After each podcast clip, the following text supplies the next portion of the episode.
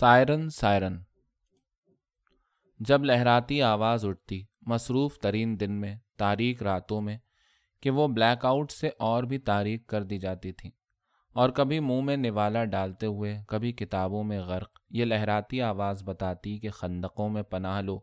خندقیں جو انگریزی کے ابجد ایل کی صورت، کچی زمین اور لون کے اطراف کھو دی گئی تھیں۔ تین تین چار چار فٹ گہری، اس میں اکڑوں بیٹھ جاؤ اور انگلیاں کانوں میں ٹھونس لو اور انتظار کرو کہ کب سائرن کی سیدھی آواز گونجے۔ خطرہ ٹلنے کا اعلان کرتی ہوئی۔ اس دوران طیاروں کی نیچی پرواز اور گھن گرج کی پرخوف توقع میں جسم کی بے شمار دھڑکنیں سنتے رہو۔ پھر خندق سے باہر نکلو اور اپنے کاموں میں مصروف ہو جاؤ۔ مگر وہ چند منٹ جو خندق میں مٹی کی گہرائی میں اور زمین کی تنگی میں گزرتے، جسم کے ساتھ ہمیشہ ہمیشہ کے لیے چپک جاتے۔ مٹی کی بو اور سبزے کی کچی کچی مہک اور آسمان پر لڑا کر تیاروں کی گھن گرج۔ پھر دور کہیں ایک ملفوف دھمک، جس کے آخر میں ایک عجب چیخ نما آواز اٹھتی۔ یہ دھمک بالکل ہمارے اوپر، ہمارے پاس بھی ہو سکتی تھی۔ سب کچھ صرف ایک لمحے میں اسیر ہو چکا تھا۔ ایک لمحہ شاید ایک تیکھی دھار جو ہونے نہ ہونے کے درمیان معدوم سی پیوست تھی۔ بس ایک لمحہ ہی سب کچھ تھا۔ جو کچھ آج تک ہم نے سوچا، پڑھا، محسوس کیا وہ محض ایک لمحہ ہے کہ رک جائے تو ابد ہو جائے، جس کے آگے پیچھے کی کسی کو کچھ خبر نہیں۔ ہر شے اپنا مفہوم بدل رہی تھی، بدل چکی تھی۔ زمین، آسمان، گھر، ان کے دریچے اور باغ اور اونچی منزلیں اور ممٹیاں، سب کچھ اور نظر آ رہی تھی ان کے اوپر ایک سرخ لمحہ پھیل رہا تھا، جس کے سیاہ پر تھے اور آسمان کے ایک سرے سے دوسرے سرے تک پھیلے تھے۔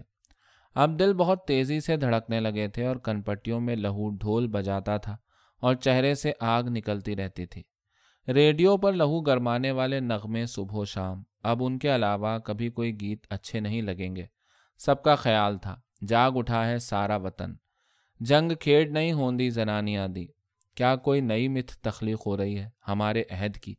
وہ جو اہم تھا اب غیر اہم ہو چکا تھا۔ پرتکلف کھانے موقوف ساری دالیں ملا کے حلیم ایسی ڈش تیار ہوتی جو سب ذوق و شوق کے ساتھ کھاتے۔ مارکیٹ میں اشیاء کی قیمتیں کم ہو رہی تھیں۔ سب ایک دوسرے کے لیے فکر مند، کہیں آس پاس کوئی بھوکا نہ ہو۔ اس آواز میں کیا جادو تھا۔ کیا کرشمہ تاریخ کو قصہ کہانی محسوس کرنے والوں کے لیے؟ تاریخ زندہ ہونے کے امکانات کا ایک در کھل رہا تھا۔ الفاظ بھی تقدیر کا ایک روپ ہے دشمن نہیں جانتا اس نے کس قوم کو للکارا ہے۔ بہت اندر نیچے سروں میں افروز کہہ رہی تھی۔ گیدڑ بھپکی، مگر دل تبلے جنگ بجا رہا تھا۔ شاید شجاعت محض وہم نہیں، حقیقت ہے۔ صفدر میر کڑک رہا تھا۔ گیدڑوں، شیر ہوشیار ہے۔ آؤ ہم سب مل کر رجس پڑھیں۔ یہ خواب نما تلسماتی فضا تھی جس میں عہد رفتہ لوٹ آیا تھا۔ مقتول عزت نفس دھیرے دھیرے سانس لینے لگی تھی۔ معجزے رونما ہونے لگے تھے۔ لوگ چھتوں پر چڑھ کر لڑاکا تیاروں کی ڈاگ فائٹ دیکھ رہے تھے۔ جہاز گرا تو بکاٹا کے نعرے لگے۔ لاہوری واقعی پاگل ہیں۔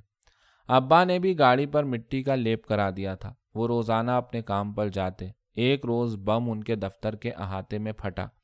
وہ اپنے کام میں مشغول رہے۔ تمام دن لاہور کی سڑکیں مٹی لپی گاڑیوں سے بھری رہتی۔ لوگ پہلے سے زیادہ ذوق و شوق سے کام کر رہے تھے۔ چائے گھر، ریستوران زیادہ مصروف۔ زندگی کے معمولات میں کوئی فرق نہ آیا تھا۔ اخبار میں اس سبز پوش بزرگ کی خبر چھپی جو راوی کے پل پر کھڑے دشمن کے بم کیچ کر کر کے پانی میں پھینکتے چلے جاتے ہیں۔ فیلڈ مارشل خود میدان جنگ میں قیادت کر رہا ہے۔ فوجی کا اصل کام تو یہی ہے، افروز نے کہا۔ شاہینوں نے دشمن کے فضائی اڈے کے اڈے ختم کر ڈالے۔ ہلواڑا مٹا دیا۔ ایک شہید کا ہاتھ مرنے کے بعد بھی بندوق کی لبلبی پر تھا۔ انگلی ہل رہی تھی۔ دشمن نے اعتراف کیا، ایسے لوگوں کو کوئی نہیں مار سکتا۔ سڑکوں پر فوج نقل و حرکت کرتی نظر آتی۔ بھر بھر ٹرکیں فوجی گزرتے۔ لوگ، عورتیں، بچے گھروں سے نکل کر سڑکوں کے کنارے جمع ہو جاتے۔ دعاؤں ناروں آنسوؤں سے پوری فضا دیوانی ہو رہی تھی۔ میرے ڈھول سپاہیاں تینو رب دیاں رکھا۔ زخمی فوجیوں کے لیے تحائف کے پیکٹ بنا کر بھیجے جا رہے تھے۔ اس نے اپنی بہت سی کتابوں کے پیکٹ بنا کر بھجوا دیے۔ یہاں تک کہ تکیا برابر تلس میں ہو شبہ بھی، جس پر اس نے موٹے حروف سے لکھا تھا، یہ کتاب مونا کی ہے۔ یہ تو اسے بعد میں خیال آیا کہ اسے پڑھے گا کون۔ مگر تب سوچ اور منطق کس منہ چھپائے بیٹھی تھی۔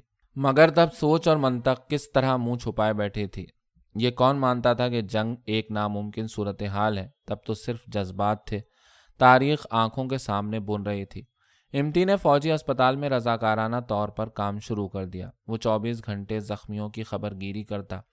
جب کبھی گھر آتا، اس کے لبوں پر ایک ہی جملہ ہوتا وار از ٹیریبل وہاں آدھے چوتھائی سپاہیوں کو دیکھو جا کر۔ مگر آزادی کی حفاظت تو اسی طرح ہوتی ہے۔ بڑے ماموں حقہ گڑگڑاتے اسے بڑے ابا اور ان کی تاریخ یاد آ جاتی۔ میدان جنگ میں گھوڑوں کی ٹاپ، جہازوں کی گڑگڑاہٹ اور بموں کے آتشی دھماکوں میں بدل جاتی۔ جیل روڈ کے اس دوراہے پر جہاں برڈوڈ بیرکس کی سڑک آ کر ملتی تھی، جموں کشمیر سے آنے والے ماموں حبیب کا گھر تھا۔ وہ آدھی آدھی رات کو فون کرتے یار امتی بڑی بمباری ہو رہی ہے بارڈر پر، ہم تو بہت ہی قریب ہیں واگا کے۔ وہ ان سے صرف چند گز کے فاصلے پر رہتے تھے۔ تو پھر ماموں، یہ توپیں تو چلیں گی، بم بھی گریں گے۔ اتفاق سے میں نہیں چلا رہا یہ توپیں۔ ماموں بدمزہ ہو کر فون بند کر دیتے۔ کچھ لوگ لاہور سے دور دراز کے علاقوں کو جانے کی سوچ رہے تھے۔ یہ تو بالکل ہی بارڈر ہے۔ یہ لاہور۔ گاڑیاں ملتان کی طرف بھاگتے ہوئے پلوں پر بلاک ہو گئیں۔ کہاں جاؤ گے؟ یہاں سے کہاں جاؤ گے؟ پورا ملک ہی بارڈر ہے۔ پھر بھی زندگی کے معمولات قائم تھے۔ ہسپتالوں میں فوجیوں کے لیے خون کا عطیہ دینے والوں کی لمبی قطاریں لگی تھیں۔ وہ بھی وجہ کے ساتھ خون دینے گئی۔ معلوم نہیں اس کا خون کس کی رگوں میں دوڑا ہوگا۔ وہ سوچتی رہی۔ ریڈیو پاکستان پر وہ کچھ عرصے کے لیے اپنی چھوٹی چھوٹی تحریریں نشر کر رہی تھی۔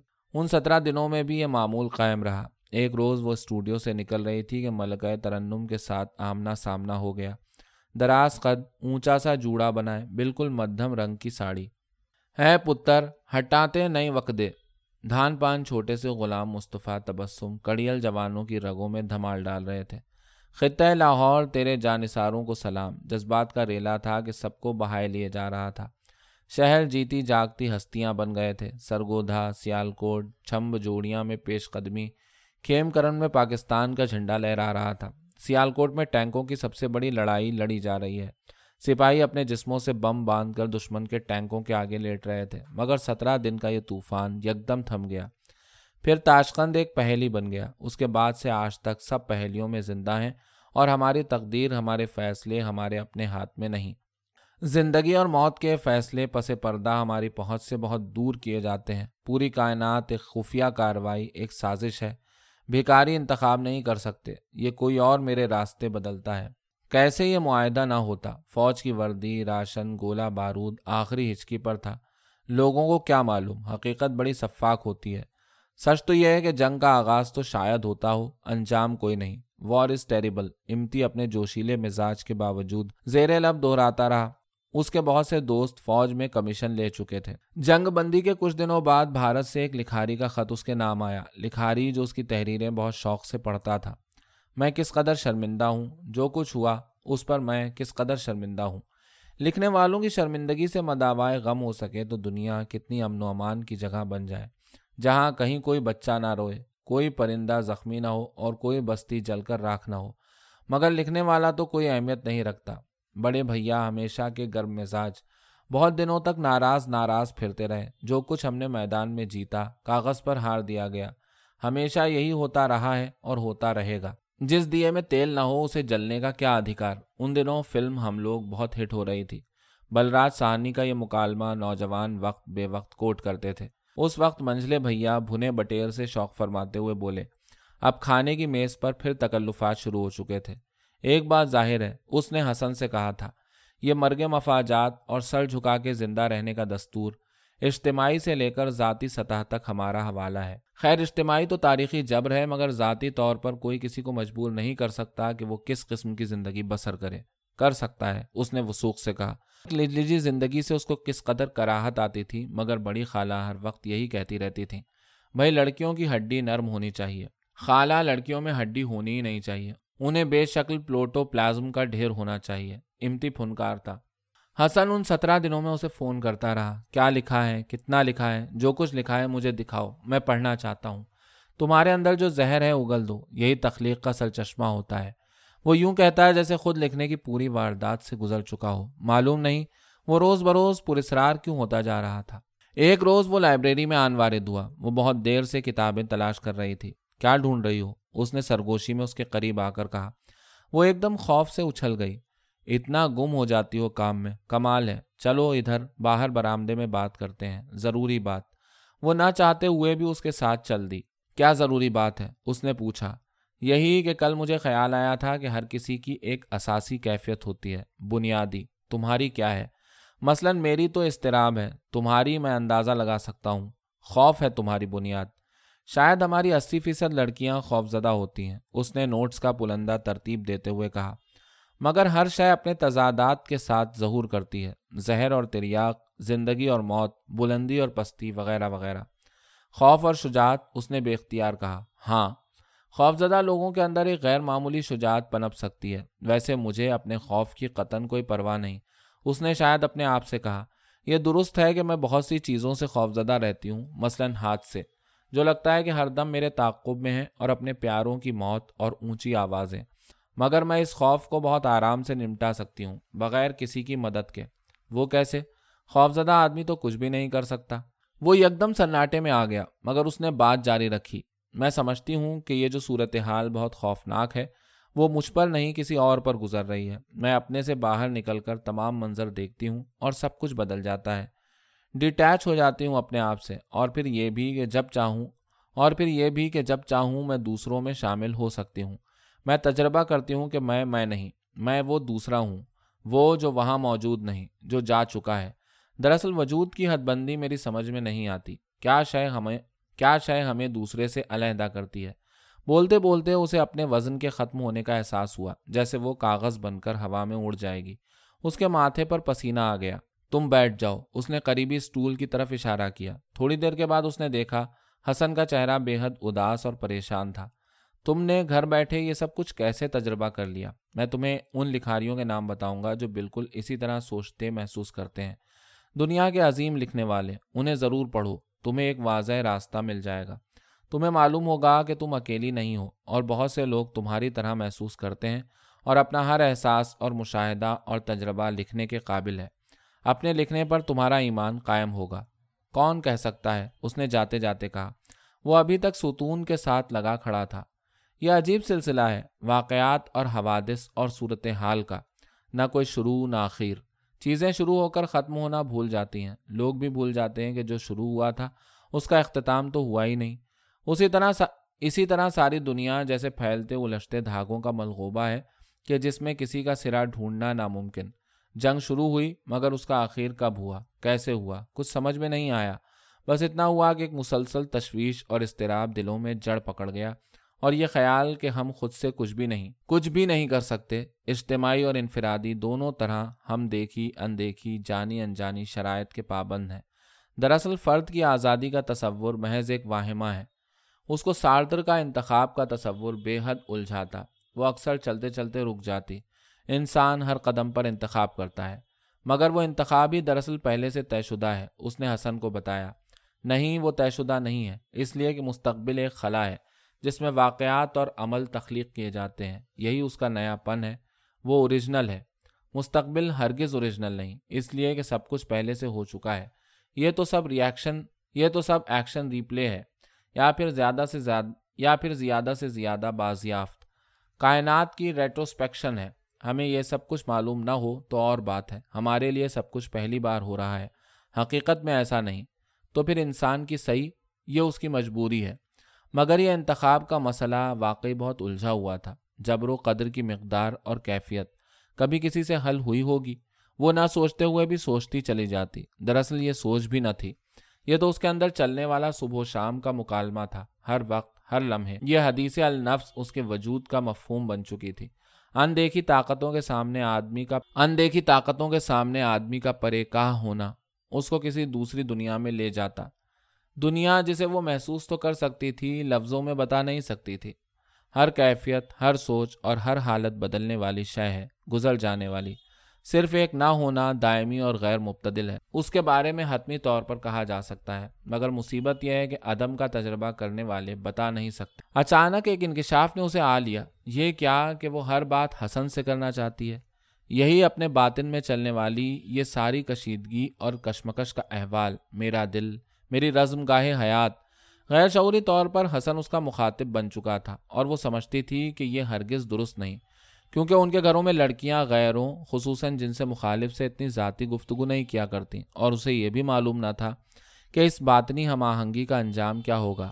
ہم خیالی ان کے نظام زندگی میں کیا وقت رکھتی ہے اور مجموعی طور پر پوری زندگی کے پس منظر میں اس کے کیا معنی بنتے ہیں اور اب اس کا شک یقین میں ڈھلتا جا رہا تھا۔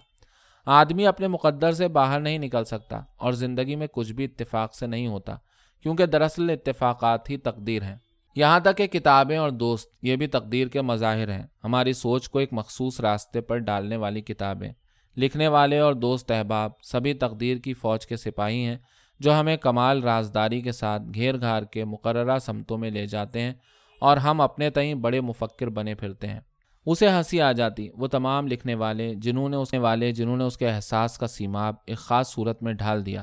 وہ دنیا بھر کے، وہ دنیا بھر کے کہانی کار اور شاعر اور سوچنے والے۔ اس کے خام وجود کو ایک صورت میں گھڑ کے، اس کے خام وجود کو ایک صورت میں گڑھ کے بھٹی میں پکانے کا فریضہ سر انجام دے رہے ہیں۔ ایک نئی دنیا اس کے سامنے کھلی تھی جو اسے بتاتی تھی کہ اس کے تخیل اور احساس کی ہر واردات سچ اور قابل توجہ ہے۔ اس میں کوئی جھوٹ اور واہمہ نہیں، مگر اس کی مشکل یہ تھی کہ وہ اپنی موروثی دنیا کو خیر بات کہہ کے پوری کی پوری اس نئی دنیا میں داخل نہیں ہو سکتی تھی۔ وہ بیک وقت دو دنیاؤں میں سانس لے رہی تھی اور سب کچھ ٹوٹ پھوٹ رہا تھا۔ اسے اپنے ہاں کے بڑے بڑے لکھنے والوں کو دیکھ کر رشک آتا۔ شاید ان کے سب تضادات حل ہو چکے۔ اسی لیے یہ پورے کے پورے اپنے تخلیقی کام کے ساتھ ہم آہنگ ہیں۔ یہ یہ سب کچھ بھی نہیں ہے۔ یہ محض بحروپ ہے۔ بے حد کمزور لوگ ہیں۔ بہت حد تک منافق اور تنگ دل اور چھوٹی چھوٹی باتوں پر مرنے والے۔ ان کی فکری اور اصل زندگی میں زمین آسمان کا فرق ہے، مگر یہ کوئی نئی بات نہیں۔ یہ بالکل انسانی فطرت ہے۔ صرف نبی اور ولی تضادات سے پاک ہوتے ہیں، ورنہ سب کی بکل میں چور ہوتا ہے جو زندگی بھر پریشان کرتا ہے۔ سانس لینا دوبھر کر دیتا ہے۔ مجھے تو بس اتنا معلوم ہے کہ ہمارے آس پاس کہیں بھی کوئی سچ نہیں بولتا۔ سچ محض ایک آئیڈیل ہے۔ حسن کی ایسی باتوں پر وہ سخت پریشان ہو جاتی۔ ایک اکتاہٹ اور بے دلی اس پر تاری ہو جاتی اور یہی اس کو لکھنے پر مجبور کرتی۔ وہ لکھتی چلی جاتی۔ تنہا، خاموش راتوں میں چاروں سمت اترتے ایک تلسماتی اسرار میں گھری۔ وہ لکھتی چلی جاتی۔ لکھنا اذیت سے جنم لیتا ہے اور اذیت دیتا رہتا ہے، اور اذیت دیتا رہتا ہے اور لکھنے والا عمر بھر یہ سولی کاندھوں پر اٹھائے پھرتا ہے۔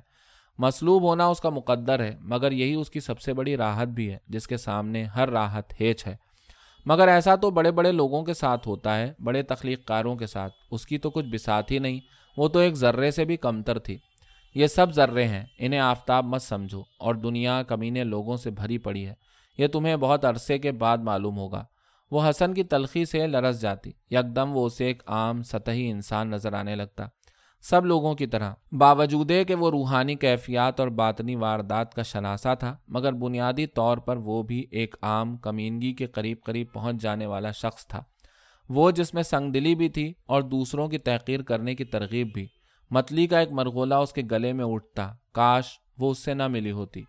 یہ کیا تم اوٹ پٹانگ باتیں کرتی رہتی ہو فون پر؟ کون ہے یہ حسن؟ بڑے بھیا نے اچانک حملہ کیا۔ وہ بڑے اطمینان سے سموسا کھا اور چائے پی رہی تھی۔ بڑے بھیا شام کی چائے، بڑے اہتمام کے ساتھ پیتے تھے اور دوپہر کی بچی روٹی کے اندر جیم لگا کر اس کا رول بناتے اور اسے انڈین کیک کا نام دیتے۔ تو اس وقت وہ اپنے اس انڈین کیک سے شوق فرما رہے تھے جس کا نام انہوں نے ابھی تک بدل کر پاکستانی کیک نہیں کیا تھا۔ شاید اسے چباتے ہوئے وہ اس دشمن جہاں سے اپنی ہر حد تک کا بدلہ لیتے تھے۔ وہ ان کے اس اچانک حملے پر سناٹے میں آ گئی۔ ہیں؟ یہ حسن؟ ہاں وہ یونیورسٹی میں ہے ایک۔ تو پھر یونیورس تو پھر یونیورسٹی میں ہی رہے۔ فون میں کیوں پھنس گیا ہے بھائی؟ تمہیں ان سب باتوں کا قطن کچھ پتا نہیں۔ سب ایک اعلیٰ قسم کے فراڈ ہوتے ہیں۔ ایک سے بڑھ کے ایک۔ انہوں نے رول کا رخ انہوں نے رول کا لقمہ لیا۔ تو ہوا کریں، مجھ سے کیا واسطہ؟ اس نے احتجاجن سموسا واپس پلیٹ میں رکھ دیا۔ اب تم بڑی ہو گئی ہو اور تمہارے ہر عمل کی ذمہ داری تم پر عائد ہوتی ہے۔ اور باتیں شروع ہو کر ختم نہیں ہوا کرتی ہمیشہ پیچھا کرتی ہیں۔ سمجھ میں آئی بات؟ کرتی ہوں گی، اس نے چائے میں شکل چلائی۔ وہ تو صرف میری چیزیں پڑھتا ہے جو چھپتی ہیں رسالوں میں۔ ابا بھی پڑھتے ہیں، منجلے بھیا بھی۔ آخری جملے اس نے ذرا وقفے سے جڑے۔ ٹھیک ہے، اس پر بھی بات کریں گے۔ ان کا رول ختم ہو گیا تھا۔ پھر حسب معمول احساس جرم کی تاریخ دبیز لہروں میں ایک کا اضافہ ہو گیا اور تاریکی کا سیال پہاڑ، ہر دم اس کے دل و دماغ اور تاریکی کا سیال پہاڑ ہر دم اس کے دل و دماغ کو کچلنے لگا۔ سب کچھ غلط ہے۔ اس کا لکھنا، چھپنا، براڈ کاسٹنگ صرف باجی ٹھیک ہیں اور اماں اور یہ گھر اور وہ ساری کزنس جو پکائی سلائی کی ماہر ہیں اور بچوں کو اتنی مہارت سے سنبھالتی ہیں اور ماؤں کے کام نمٹاتی ہیں، پورا گھر چلاتی ہیں۔ مگر یہ کیا مصیبت تھی کہ اس کے لیے سب کچھ بکھرا ہوا تھا۔ سب اجزاء الگ الگ تھے جو مل کر ایک وحدت نہیں بنا پاتے تھے۔ اسی کو شاید سینتھسس کہتے ہیں۔ اب سارے تضادات الگ الگ اسے اپنی طرف کھینچتے اور وہ اس کھینچا تانی میں پامال ہو رہی تھی۔ مگر کسی کو اس کی خبر نہ اس پرسکون، منظم، پاکیزہ اور منور گھر میں کسی کو خبر نہ تھی کہ اس کے اندر کیا رستخیز ہے۔ سب بنے بنائے تصورات، وہ جن پر آج تک اتنا خاموش فخر کرتی رہی، جو اس کی ذات کے اساس تھے، کسی انجانے حملے کی زد میں تھے۔ نفی اور تقریب سر اٹھا رہی تھی۔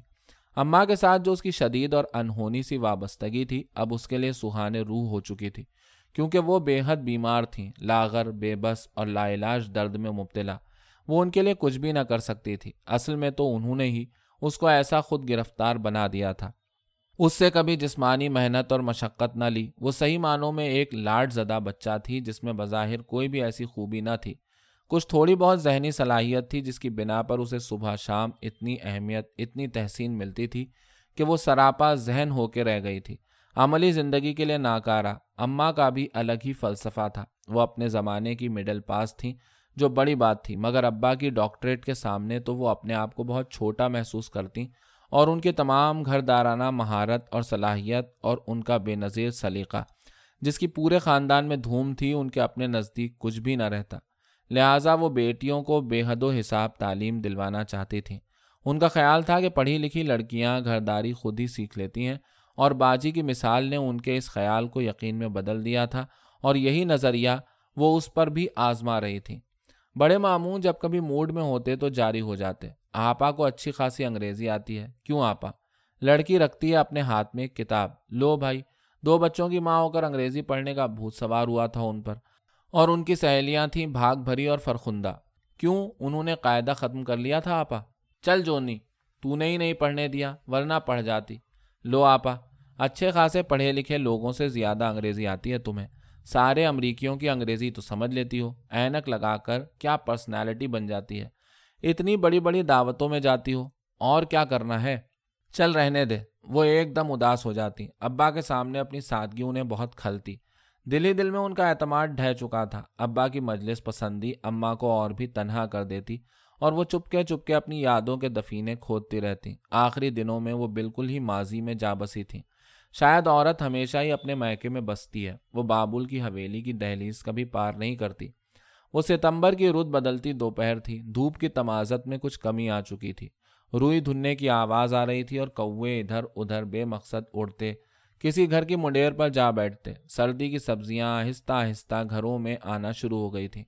وہ یونیورسٹی سے آ کر سیدھی اماں کے پاس پہنچی۔ کمرہ نیم تاریخ تھا۔ کونے کی میز پر جلتے لیمپ کی زرد روشنی چاروں سمت خاموش اداسی پھیلا رہی تھی۔ اماں کو کئی ماہ سے مسلسل بخار تھا اور ان کا کھانا پینا تقریباً بند ہو چکا تھا۔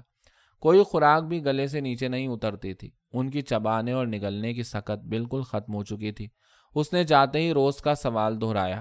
کچھ کھایا؟ چھوٹی خالہ ان دنوں وہیں پر رہنے لگی تھی حسب معمول انہوں نے فوراً ہی نفی میں جواب نہیں دیا۔ کوئی بھی اس کا دل نہیں توڑنا چاہتا تھا۔ کچھ تھوڑا سا، مگر اس نے دیکھا، میز پر سوپ اور کسٹرڈ کے ڈونگے اسی طرح دھرے تھے۔ اماں کی آنکھوں میں اتنی ویرانی تو پہلے کبھی نہ تھی۔ معلوم نہیں کون کون سی دنیا کی اداسیاں ان میں سمٹ آئی تھیں۔ ان کا موتی ایسا دمکتا چہرہ اب سیاہی مائل زرد سکڑ کر محض ڈھانچہ سا رہ گیا تھا۔ عفت کیوں نہیں آئی؟ تم نے فون کیا تھا؟ انہوں نے پوچھا۔ ہاں شام کو آئیں گی۔ وہ ان کو تقریباً اپنی گود میں لے کر بیٹھ گئی۔ ذرا سی تو رہ گئی تھی وہ۔ بخار کی تپش ان سے ہوتی خود اس کے اندر اتر رہی تھی۔ آپ نے کچھ بھی نہیں کھایا۔ نہیں، کھایا ہے۔ بس، اب بس۔ انہوں نے آنکھیں بند کر لیں۔ جب عفت پیدا ہوئی تو میں بہت بیمار پڑ گئی تھی۔ انہوں نے گویا خواب میں کہنا شروع کیا۔ میری چھاتی میں بہت بڑا پھوڑا ہو گیا تھا۔